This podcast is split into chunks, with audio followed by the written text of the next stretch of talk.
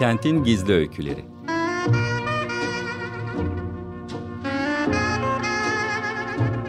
Kentin isimsiz kahramanları ve ilham veren yaşamları. Sıradan İnsan Öyküleri. Hazırlayan ve sunan Kenan Doğan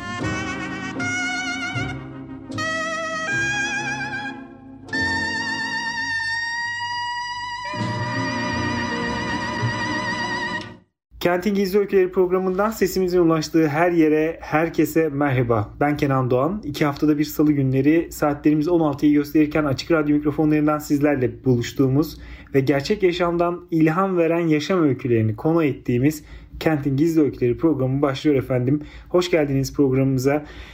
Ne yazık ki üzücü günler yaşıyoruz. Ülke olarak zor zamanlar, zor günler yaşıyoruz ve bu zorlukların içerisinde hayata tutunmaya, yaşama tutunmaya çalışıyoruz. Kendi yaşam öykülerimizi yazmaya çalışıyoruz. Bu vesileyle deprem nedeniyle kaybettiğimiz tüm canlarımızı bir kere daha rahmetle, saygıyla anıyoruz. Şu anda e, tedavileri devam eden tüm e, hastalarımıza da şifa diliyoruz. Her şeye rağmen umudumuzun peşindeyiz ve inanıyoruz ki bu karanlık günler, bu üzücü günler geçecek ve inanıyoruz ki daha güzel günlerde bizler sizlere daha umut veren hikayeler anlatmaya çalışacağız. Kentin Gizli Öyküleri programında biz hep ilham veren yaşam öyküleri paylaştık ve daha önceki yayınlarımızda da e, ne yazık ki deprem gibi tatsız birçok olaydan sonra umut veren öyküleri hep bu programda konu, e, konu etmeye, konuk etmeye çalıştık. Ee, inanıyorum ki bu günleri de geride bırakacağız ve güzel günler gelecek. Bugün programımızda özel bir konuğumuz var. Yine ilham veren bir yaşam öyküsü var.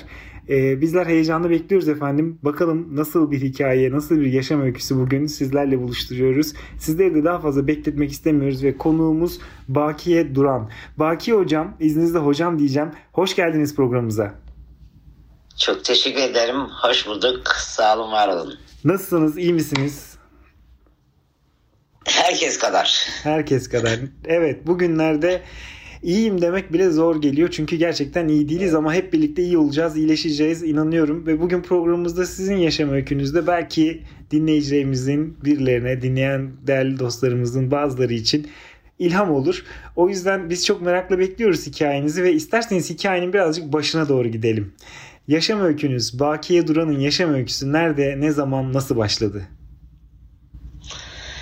Ee, çok teşekkür ederim bana bu fırsatı verdiğiniz için. Ayrıca da dinleyiciler için çok teşekkür ederim. Şöyle başlayayım. Bizler de çok teşekkür ederiz size. Ee, Samsun ilinin Havza ilçesinin Hilmiye adında bir dağ köyünde toprak evde doğmuşum. Sekiz kardeşin beş numarasıyım.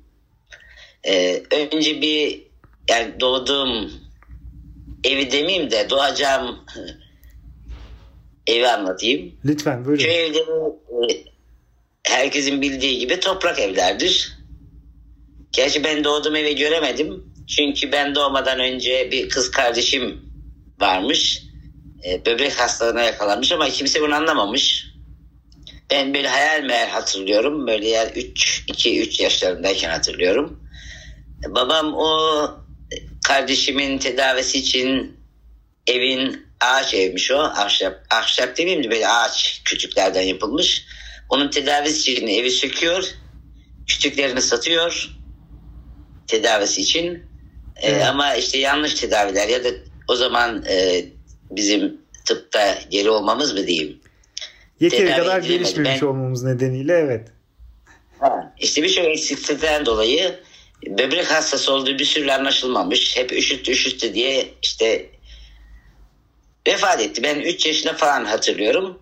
Evet. İşte o doğduğum evi hatırlamıyorum. Yani doğduğum evin yıkıldığını hatırlıyorum sadece. Doğduğunuz, Onun eşyalarını. Doğduğunuz hayata gözlerinizi açtığınız ev kardeşinizin e, tedavisi için e, evin e, kütükleri kullanılmak üzere sökülüyor, Yıkılır. satılıyor, yıkılıyor. Ve doğduğunuz evi hayal evet. meyal hatırlıyorsunuz. Hatırlamıyorsunuz hatta.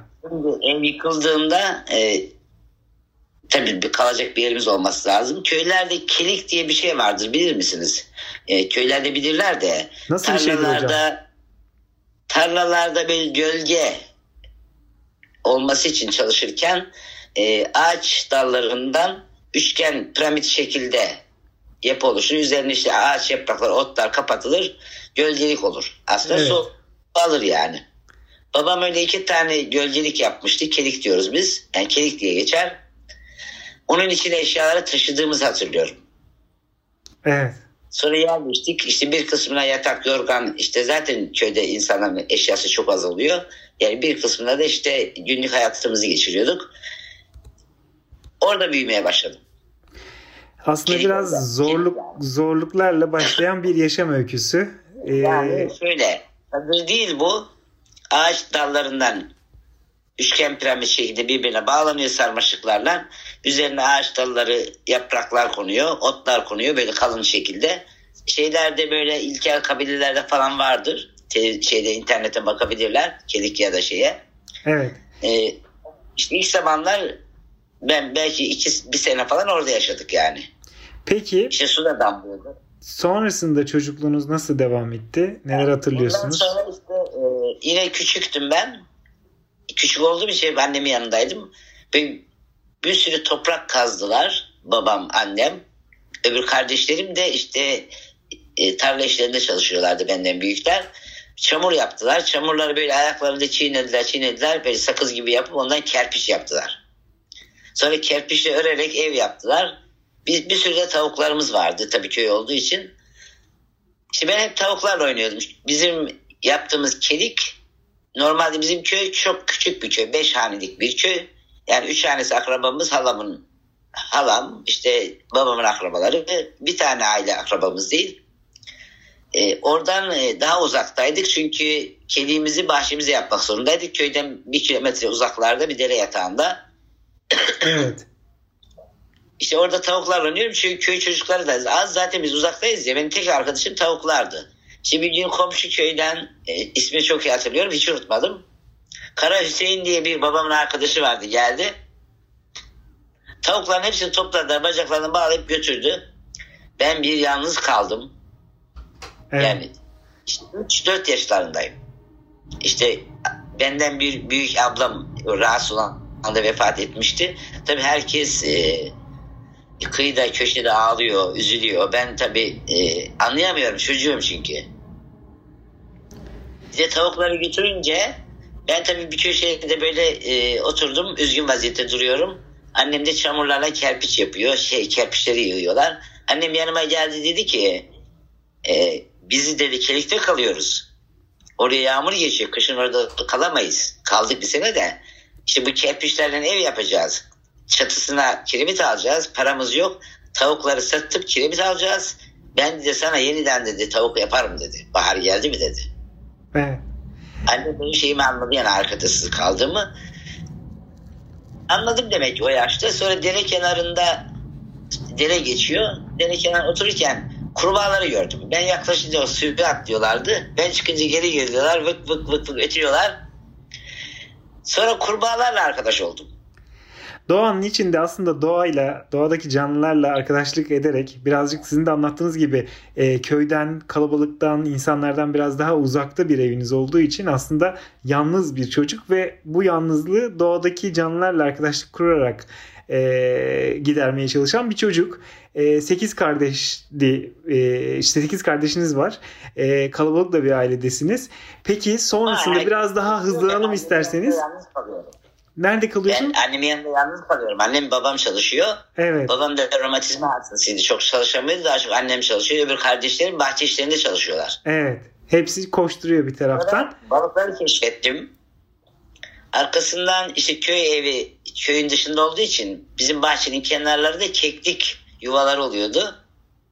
Evet. Keklikler geliyordu. Sonra doğayı keşfettim. İşte tavşan çıkıyor, tilki geliyor. İşte kurbağası, balığı dersen benim çevrem kalabalıklaştı. Ne güzel. Doğayla iç içe kalabalık bir çevre. Peki okul hayatı?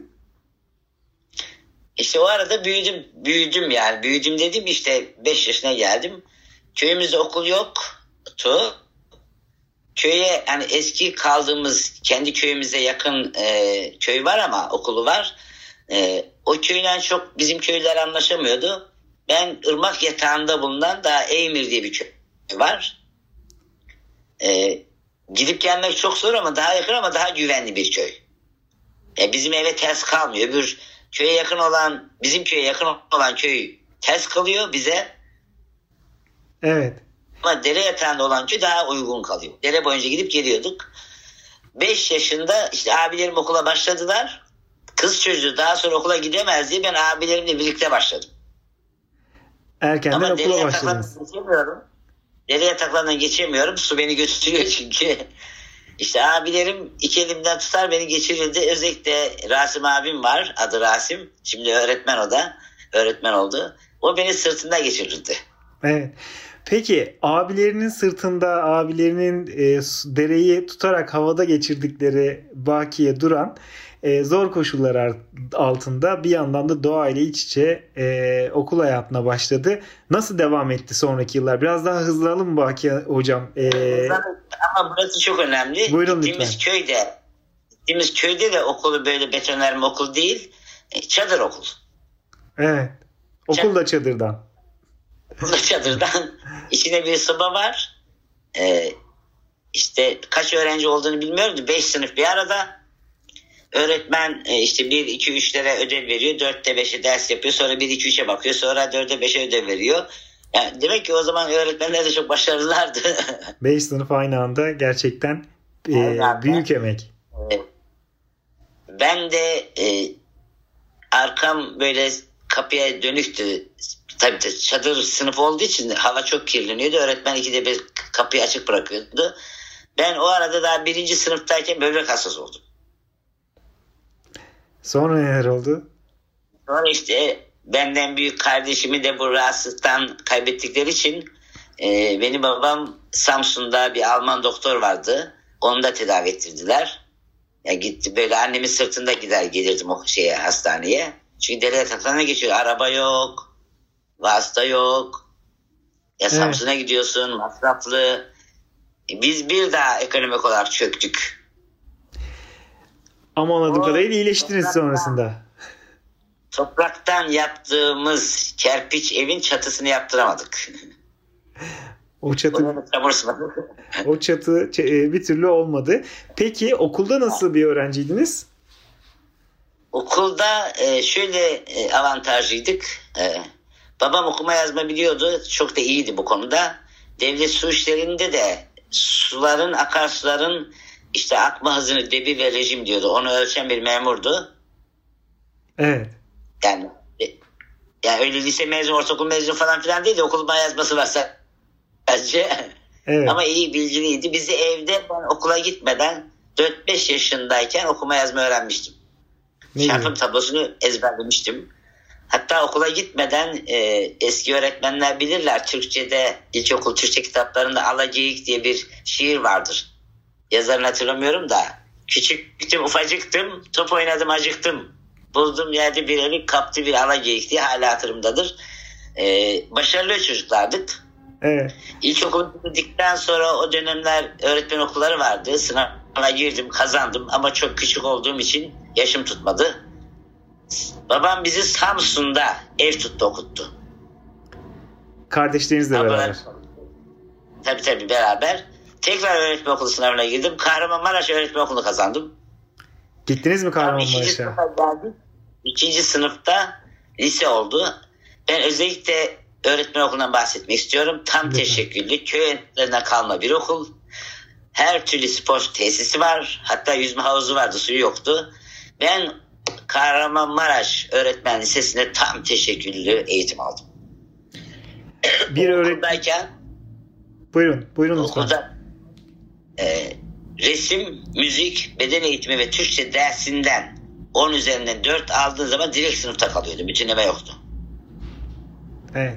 Ve Köy- her öğrenci bir müzik aleti profesyonel çalmak zorunda. Okulda, tiyatroda ya da başka bir etkinlikte rol almak zorunda. Bir sergi çıkarmak zorunda. Yani bir akıl almaz şimdiki şimdiye göre akıl almaz bir eğitimle büyüdük. Okulumuzu kendimiz temizliyorduk. Yemeğimizi kendimiz servis ediyorduk. Bulaşıklarımızı kendimiz topluyorduk. İşçiler temizliyordu. Yatakhanelerimizi kendimiz her sabah düzeltiyorduk. Süpürüp öyle çıkarıyorduk. Nöbet, nöbet usulü. Yani böyle Yani bunu anlatsam ben 3-5 gün burada konuşmam lazım. Kesinlikle. Köy Orada- enstitülerinin ruhuyla aslında var olmuş bir öğretmen okulunda okumuş şanslı bir öğrencisiniz. Şanslı bir öğretmensiniz. Öğretmenimizin e, Mehmet İspiroğlu diye bir müdürümüzün bize verdiği şu tembih vardı. Siz öğretmen olacaksınız. Köylere, Türkiye'nin en ücra köşelerine gideceksiniz. Gittiğiniz yerde devlet olacaksınız, hakim olacaksınız, savcı olacaksınız, doktor olacaksınız, hemşire olacaksınız, anne olacaksınız, baba olacaksınız. Oradaki medeniyete ya da işte şehire ulaşmayan çocukların medeniyeti olacaksınız. Bize çok büyük sorumluluk yüklenmişti. Peki bitirip öğretmen mi oldunuz? O okulu bitirdiniz mi? Şimdi öğretmen olamadım çünkü liseye çevrilmişti. Ben tekrar sınava girdim. Samsun 19 Mayıs değildi o zaman eğitim fakültesiydi. Samsun Eğitim Fakültesini kazandım. Fizik, kimya, biyoloji okudum. TKB mezunuyum. İlk atamamda ha şunu söyleyeyim ben Maraş Öğretmen Okulu'nda voleybol takımında oynadım. Basket takımında oynadım. Koşu takımında oynadım. Pingpongda, masa tenisinde yani derecelerim var. Zaten hepimiz zorunluyduk bunlarda. Evet. Folklorun, Türkiye'nin 5 bölgesinin folklorunu öğrenmek zorunluydu. Ne güzel. Peki Samsun'da eğitim enstitüsünü bitirdiniz. Nereye atandınız? Şimdi ben Samsun eğitimine geldim de zaten böyle popüler olarak geldim. Çünkü o- o- bu öyle okuldan mezun öğrenci çok azdı. Evet. Samsun Eğitim Fakültesi'ne başladığımda direkt voleybol takımındaydım. Basket takımındaydım. Eğitim fakültesini bitirdim. Mar şey Mardin öğretmen lisesine atandım. Yine bir öğretmen lisesine geldim. Tam böyle yetiştiğim, çok iyi bildiğim bir yerde. Yine okulda takımlar çalıştırdım, folklor çalıştırdım, futbol takımı kurdum, voleybol çalıştırdım. Gece 12'lere kadar biz voleybol, futbol oynardık öğrencilerle. Ee, oradan e, Mazıdağ Lisesi'ne geçtim öğretmen açığı nedeniyle. Mazıdağ'da futbol takımı kurdum. Evet. Voleybol takımı kurdum. Masa tenisi takımı kurdum. Folklor ekipleri çıkardım. 19 Mayıs gösterilerinde televizyonlara çıktık. Yani aslında Yani spor, aktif- aktiviteler hep hayatınızda vardı ve siz hep voleybolla, koşuyla, Evet. halk oyunlarıyla hep iç içeydiniz ve öğretmen olarak devam ediyordunuz. Peki birazcık daha hızlanalım. Çok programımızın süresi hızla akıyor. Ee, bir gün Evet. bir gün hayatınızı aslında bir yerde değiştiren İstanbul'a diyeceğim. İstanbul'a geldim. Evet, İstanbul'a geldiniz. İstanbul'a geldim. Hayatım alt üst oldu. Çünkü evler çok pahalı. Maaşımız çok düşük. Kira ödeyemiyorum. Yatılı bir okulda gece öğretmenliği yapmaya başladım. Bakırköy'de, Bakırköy Ortaokulu'nda çalışıyorum. Göztepe'de yatılı okulda gece çalışıyorum. Gündüz Bakırköy'deyim, gece Göztepe'deyim. Gidip gelirken yani koşuyu biliyorum. Yani Evet. okul koşularını, atletik koşular koşuyoruz da ben koşuda para kazanıldığını bilmiyorum. Peki ne oldu bir gün? Bir gün neyi duydunuz? Neyden haberdar oldunuz ve o gün itibariyle hayatınızda neler değişti? Otobüsten Burhan Felek Atletizm sahasının önünden geçerken bir afiş gördüm. Avrasya Maratonu koşuluyor diye. Evet. Böyle bağırış çağırıp otobüsten kendimi attım. Yalnız kayıt yerini bulamadım. İnternet yok, telefon numarası yok, adres yok. Sonra sonra sonra buldum. Kaydoldum. Dedim ki ben maraton koşacağım. Ben maraton diye biliyorum. 5 lira verdim. O zaman bağış verdik. İşte iki gün sonra yarış var ve bende ayakkabı yok. Yarış malzemesi yok. Okulun futbol takımının şortunu aldım. O zaman yırtmaçlı şortlar vardı kısacık.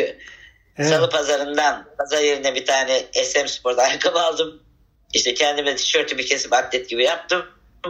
Avrasya Maratonu'nun altı zerde başlıyor. Oraya gittim. Tabii otobüste gidiyorum. O zaman sırt çantası malzeme yok. Herkes evine giyip gidiyordu. Malzemeyi teslim edecek yer de yoktu zaten. Sonra çok profesyonelleşti. Evet. Siz ama maraton İşte öyle koşacaksınız. Maraton için bir antrenmanınız, öncesinde bir hazırlığınız yok. Sadece geçmişteki Yok. spor deneyiminiz var. Dediğiniz gibi Yani gidip pazardan aldığınız bir spor ayakkabı, tişörtünüzü keserek yaptığınız bir tişört, e, koşu atleti ve okulun futbol takımının şortunu alarak maratona katılıyorsunuz. Ne oldu o maratonda? Maratonun da ne kadar mesafedir. Nereden nereye gidiliyordur hiç haberim yok. Herkes nereye giderse ben oraya gidiyorum. Altın zaten yarış başladı. Birinci köprüden geçtik. Mecidiyeköy'den dolaştık. İşte böyle etiler metiler geçti ama ben etiler metiler bilmiyorum. Herkes nereye gidiyorsa gidiyorum yani. Evet. O zaman ikinci köprü açılmamıştı. Daha yapılıyordu. trafiğe açılmamış. Oradan geçtik. Bir yerlere gittik. İşte Ümraniye yazıyor. Sarıgazi yazıyor. Tekrar birinci köprüden tekrar geçerekten Beşiktaş'a doğru gidiyoruz. İşte o ağaçlı yol var ya Beşiktaş Evet. evet. giderken. Orada giderken çok kalabalık olduk birden. Aşırı kalabalık olduk. Tam böyle ispi gösterken bir sürü insanla beraber geçtim. işte hemen beni yakaladılar. İşte Türk bayanları birinci falan filan diye sağıma soluma bakıyorum bir sürü kadın var. Ya dedim ben birinci olamam. Bir sürü insan geldi. Meğer halk koşusu da varmış. 8 kilometre biz ona karışmışız. Onlar bizden sonra stat al- almışlar. Benim hiç haberim yok. Dedim Yanlışlıkla. yani birinci olamam. Başkaları da var. Genelde 10. oldum. Hepsi yabancı işte Romenler var, Bulgarlar var. Orada gördüm zaten Romen'i, Bulgar'ı. Ya da işte Yunanistan'dan, Avrupa'dan gelenler var. Türk bayanlar da birinci. Genelde 10. Yalnız bir sorun var. O zaman çip sistemi yok. Evet. Göğüs yazıyor hakemler. Dediler ki bu koşmadı biz bunu tanımıyoruz. Koşmamıştır yani koşamaz biz tanımıyoruz dedi kulüpler. Kimse ihtimal vermiyor Güzel. çünkü sizin birinci olabileceğinize. İlk ona 3 girebileceğinize. dakikada yarışı bitirdim. Yarış sonucunu ispat edene kadar 3 saat ağladım. Peki ispat ettiniz mi sonunda? Hakemler toplandı. İşte hakemlerin göğüs numaralarını alıyorlar ya. Evet. İşte geçti koştu koştu sonuçta dediler ki koşmuşsun. 3000 lira para ödülü aldım. O, da, o zamanın parasıydı tabii. O zaman parası 300 lira gibi 3000 lira mı hatırlamıyorum. Evet. Hemen gittim full es, koşu takımımı aldım. Dedim bir koşudan para kazanılıyormuş.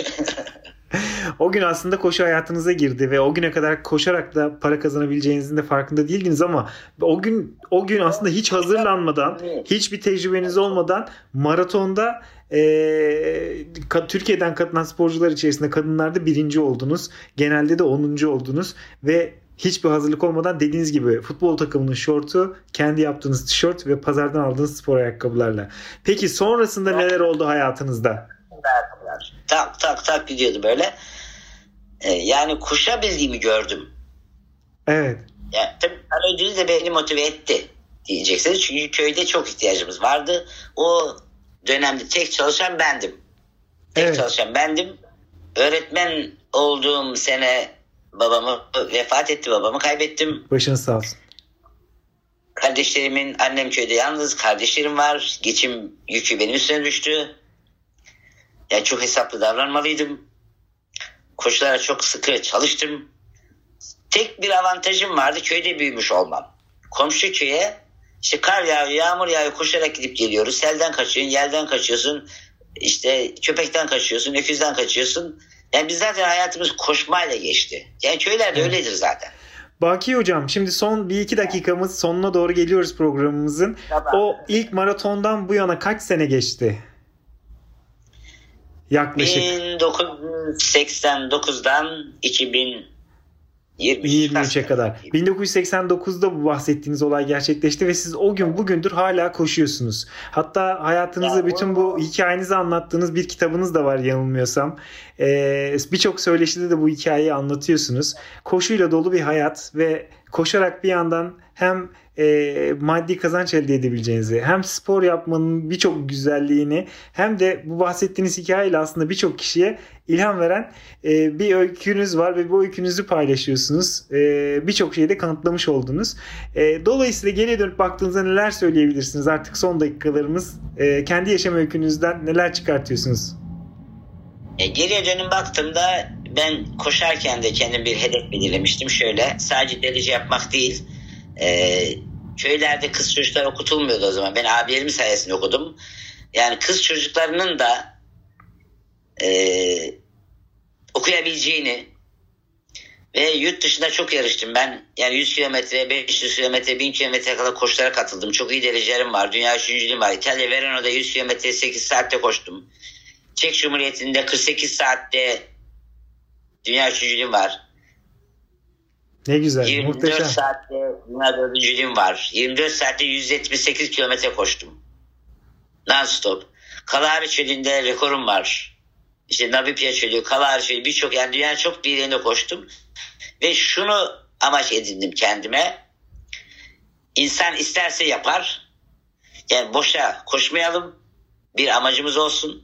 Ya koşu sonunda bir kazanımız olsun paranın ekonominin dışında.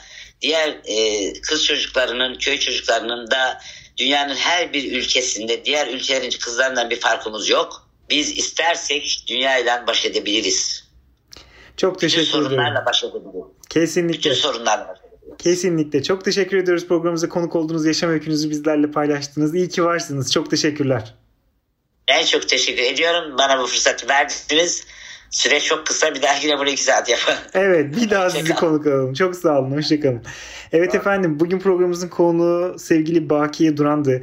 Kendisi köyde zorluklarla yetişmiş bir köy çocuğu, bir kız çocuğu ama anlattığı hikayeden hareketle söylüyorum. Ee, eğitim alıp hem de çok önemli, çok özel okullarda, öğretmen okullarında okuyup çok başarılı bir öğretmen olan, birçok gencin yetişmesinde emeği olan ve bir gün o hayatın zorluklarıyla İstanbul'da mücadele ederken koşuyla yolunun kesiştiği ve ardından geride bıraktığı yıllar içerisinde dünya çapında birçok başarıya imza atmış.